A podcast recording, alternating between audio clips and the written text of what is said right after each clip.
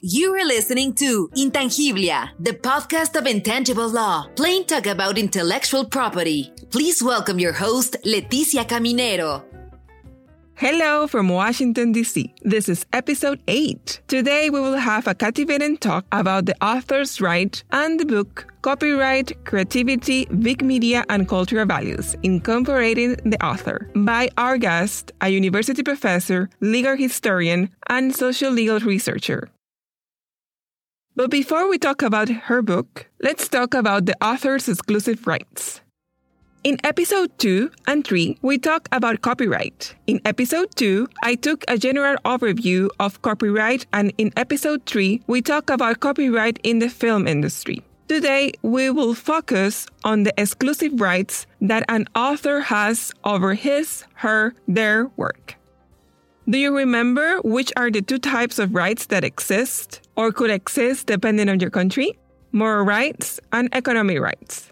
In some countries, moral rights are the right to be recognized as the author of the work, the protection of the work's integrity, and the author's reputation, among others.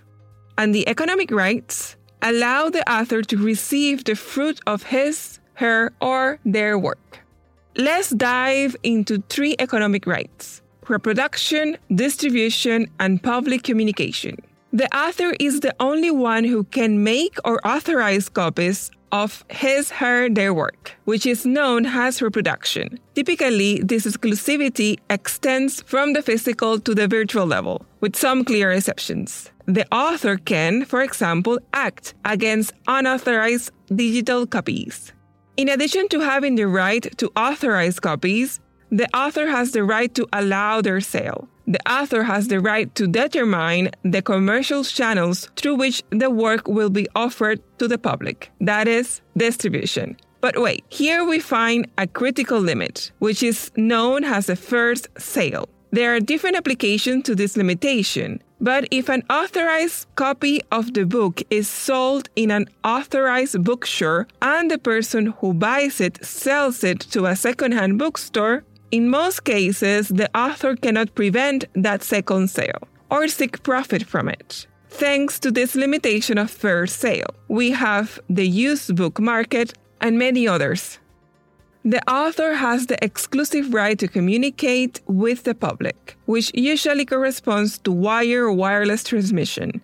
For example, the songs that we listen to in a public space must pay a fee to their owners. In practice, this is handled by an agreement with the copyright management organizations where an establishment, such as a hotel or a restaurant, pays periodically to use their musical repertoire. Other economic rights, such as translation, adaptation, and interpretation, will be discussed in other episodes. Now let's talk with our guest and discover the book Copyright, Creativity, Big Media, and Cultural Values, incorporating the author. Intangiblia, the podcast of intangible law, plain talk about intellectual property.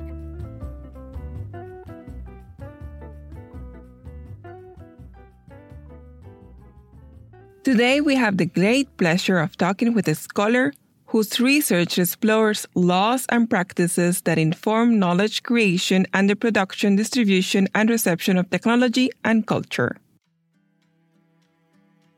Hi, I'm Kathy Bowrey.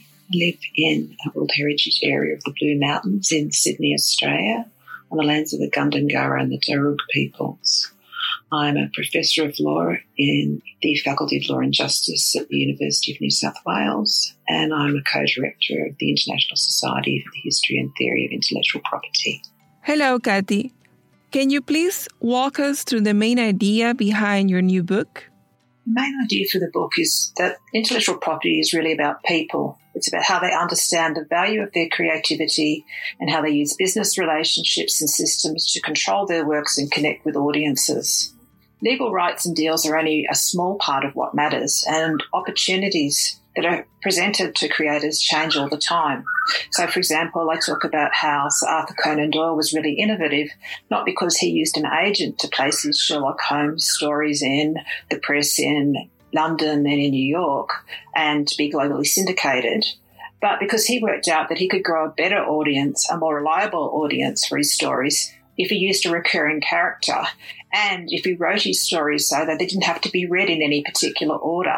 He also bought shares in the publisher that was selling the magazines that he wrote for people working in different areas poets, famous authors, romance novelists, playwrights, opera singers, people involved in film. In the book, I talk about how they all have quite different ambitions and opportunities, and these come and go. So, for example, the opera diva Dame Nellie Melba was really brave at the time that she risked her reputation recording for what was called canned music for a gramophone company when serious artists just didn't do that type of thing. There's a really interesting backstory around that too, around the international business deals and manipulation of her personal relationships to bring her around to agreeing to release these recordings at a time when she was actually really only interested in playing them at dinner parties to amuse her regal friends. But this was the first step to the invention of something that we now take very much for granted the sound recording right. I've written a book about the development of global cultural markets and used lots of examples from the careers of successful artists to explain what the decision making was and how this fitted with the commercial opportunities they had in front of them, but also what the longer term consequences would be for their future ventures. These are not biographies, but they're social histories of creators thinking about the technologies and the politics of the entertainment business as that takes off in the 20th century. Um, would you consider intellectual property a crucial part for development and progress? If you look at the experiences of a range of people who lived and created during the late 19th century, early 20th century, where you have a period of enormous development of intellectual property internationally, you can see how different opportunities were created through knowing the markets, knowing the technologies, and the distribution opportunities. And of course, knowing the right people with the right connections also mattered a great deal. But sitting behind these things, there's also lobbyists, interest groups, and industry organisations pushing particular ideas about development and progress. One of the chapters of the book looks at how the old relations of empire were leveraged into international book markets, which is how the English language market ended up being controlled from London and New York. Another chapter looks at how it was that Hollywood managed to dominate international film markets without signing up to the Berne Convention and having a valid copyright in many of the markets where American films were sold. I'd argue that intellectual property influences our daily lives mainly through affecting the way we enjoy stories, films, and music, through affecting how we know about them, how we get to access them, and who we associate with them. In reading the media, you might think that copyright is all about corporate control.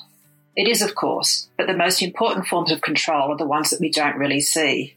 And that's the stuff that the book tries to bring to the surface. Definitely, our experiences, what we see, what we consume, what we had access to, shapes our minds and our reality. Looking at the description of your book, how copyright generates income and how distribution of profits are allocated in the publishing, film, and music industries.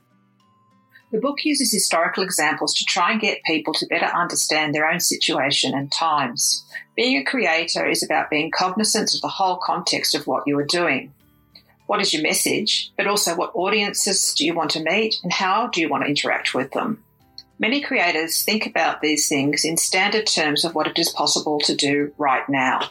But copyright lasts a long time distribution opportunities can change, and changes in direction might be more attractive than simply keeping on doing what's been done before. I don't think copyright should be measured simply in terms of the royalties that are received for one type of thing. I think what really counts more is building relationships that can sustain a career. And this is not something that's talked about openly when lawyers usually talk about creators' rights. It's a lot of work to think about this and to use laws in ways that don't tie you down to how things have been done in the past. But if you do this type of work, it can greatly affect the outcomes. And I'd argue that was true in the late 19th century, it was true in the early to mid 20th century, and it is just as relevant advice with the rise of big platforms and streaming services today. Yes, achieving success, especially in the creative industries, it's very much related to relationships to people, not only how you protect your creations. Let's talk about some interesting creators. In your book, you say that Margaret Atwood, Radiohead, and Banksy are not anti copyright. Can you explain that to us? The last chapter of the book looks at what is in common in critiques of copyright and commodification offered by three very different kinds of creators. I look at the Canadian poet and writer Margaret Atwood, the band Radiohead, and the street artist Banksy. Margaret Atwood is a mega successful writer whose works like The Handmaid's Tale have been adapted for the screen recently, but she's also published with small presses, feminist presses, and written about the difficulties of being a Canadian writer. She talks to fans and budding writers at festivals about the problem of piracy, arguing that the art of writing involves far more than a transaction. And part of the problem with free culture is the way it devalues the natures of gifts that writers bring to their readers. Radiohead, a very popular experimental British band who did something that at the time they did it was very controversial. After a long time with a record deal with EMI, in 2007 they released an album on a pay as you want model. This came after the sale of EMI, which was part of a strategy buying up copyright back catalogues by venture capitalists on the cusp of streaming taking off. That was one of the things they objected to. And to some extent, this move marked the conclusion of the digital music piracy wars from the early 2000s. But in responding to critics of the band, what they did is they highlighted the role of copyright in supporting artists and new artists in particular and the question of what was a fair distribution of profits. That remains a common concern with new passive forms of distribution models like Spotify. Street artist Banksy is a mysterious figure who's famous for his graffiti being levered off buildings to be sold at auction, for art auctions that turn out to be involving the sale of self shredding artworks, and whose pest control incorporated trademarks are now being challenged in the European Union. He's a trickster and his use of copyright and trademark completely unsettles conventional legal ideas of how intellectual property rights are supposed to work. A lot of lawyers get really agitated trying to work out if he is for or against commodification. But what commodification is and what the role of law is in supporting commodification is not something that there's any particular rule book and orthodox legal views about how intellectual property rights should be exercised isn't necessarily going to suit what artists want to achieve and isn't necessarily going to serve them particularly well. There's never really been a golden age where intellectual property rights worked well for all artists everywhere in the world.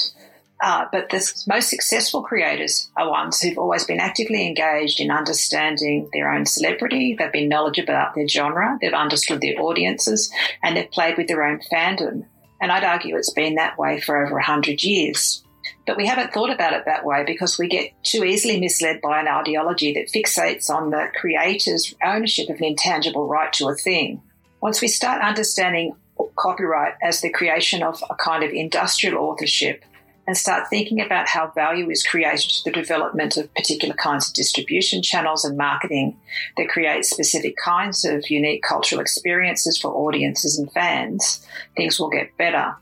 This is not about being anti copyright, but about taking the potential of copyright ownership far more seriously and making space for more diverse and interesting engagements with culture. Thank you so much, Kathy, for your time. And for the creators out there, know your creative field, understand your audience, and of course, know how to protect your work with intellectual property. Finally, I highly, highly recommend Katie's book, Copyright, Creativity, Big Media, and Cultural Value Incorporating the Author. And so we come to the end of our episode. See you next Tuesday with a new guest and a new IP topic. Thank you for listening to Intangiblia, the podcast of intangible law, plain talk about intellectual property. Did you like what we talked today? Please share with your network. Do you want to learn more about intellectual property? Subscribe now on your favorite podcast player. Follow us on Instagram, Facebook, LinkedIn, and Twitter. Visit our website www.intangiblia.com.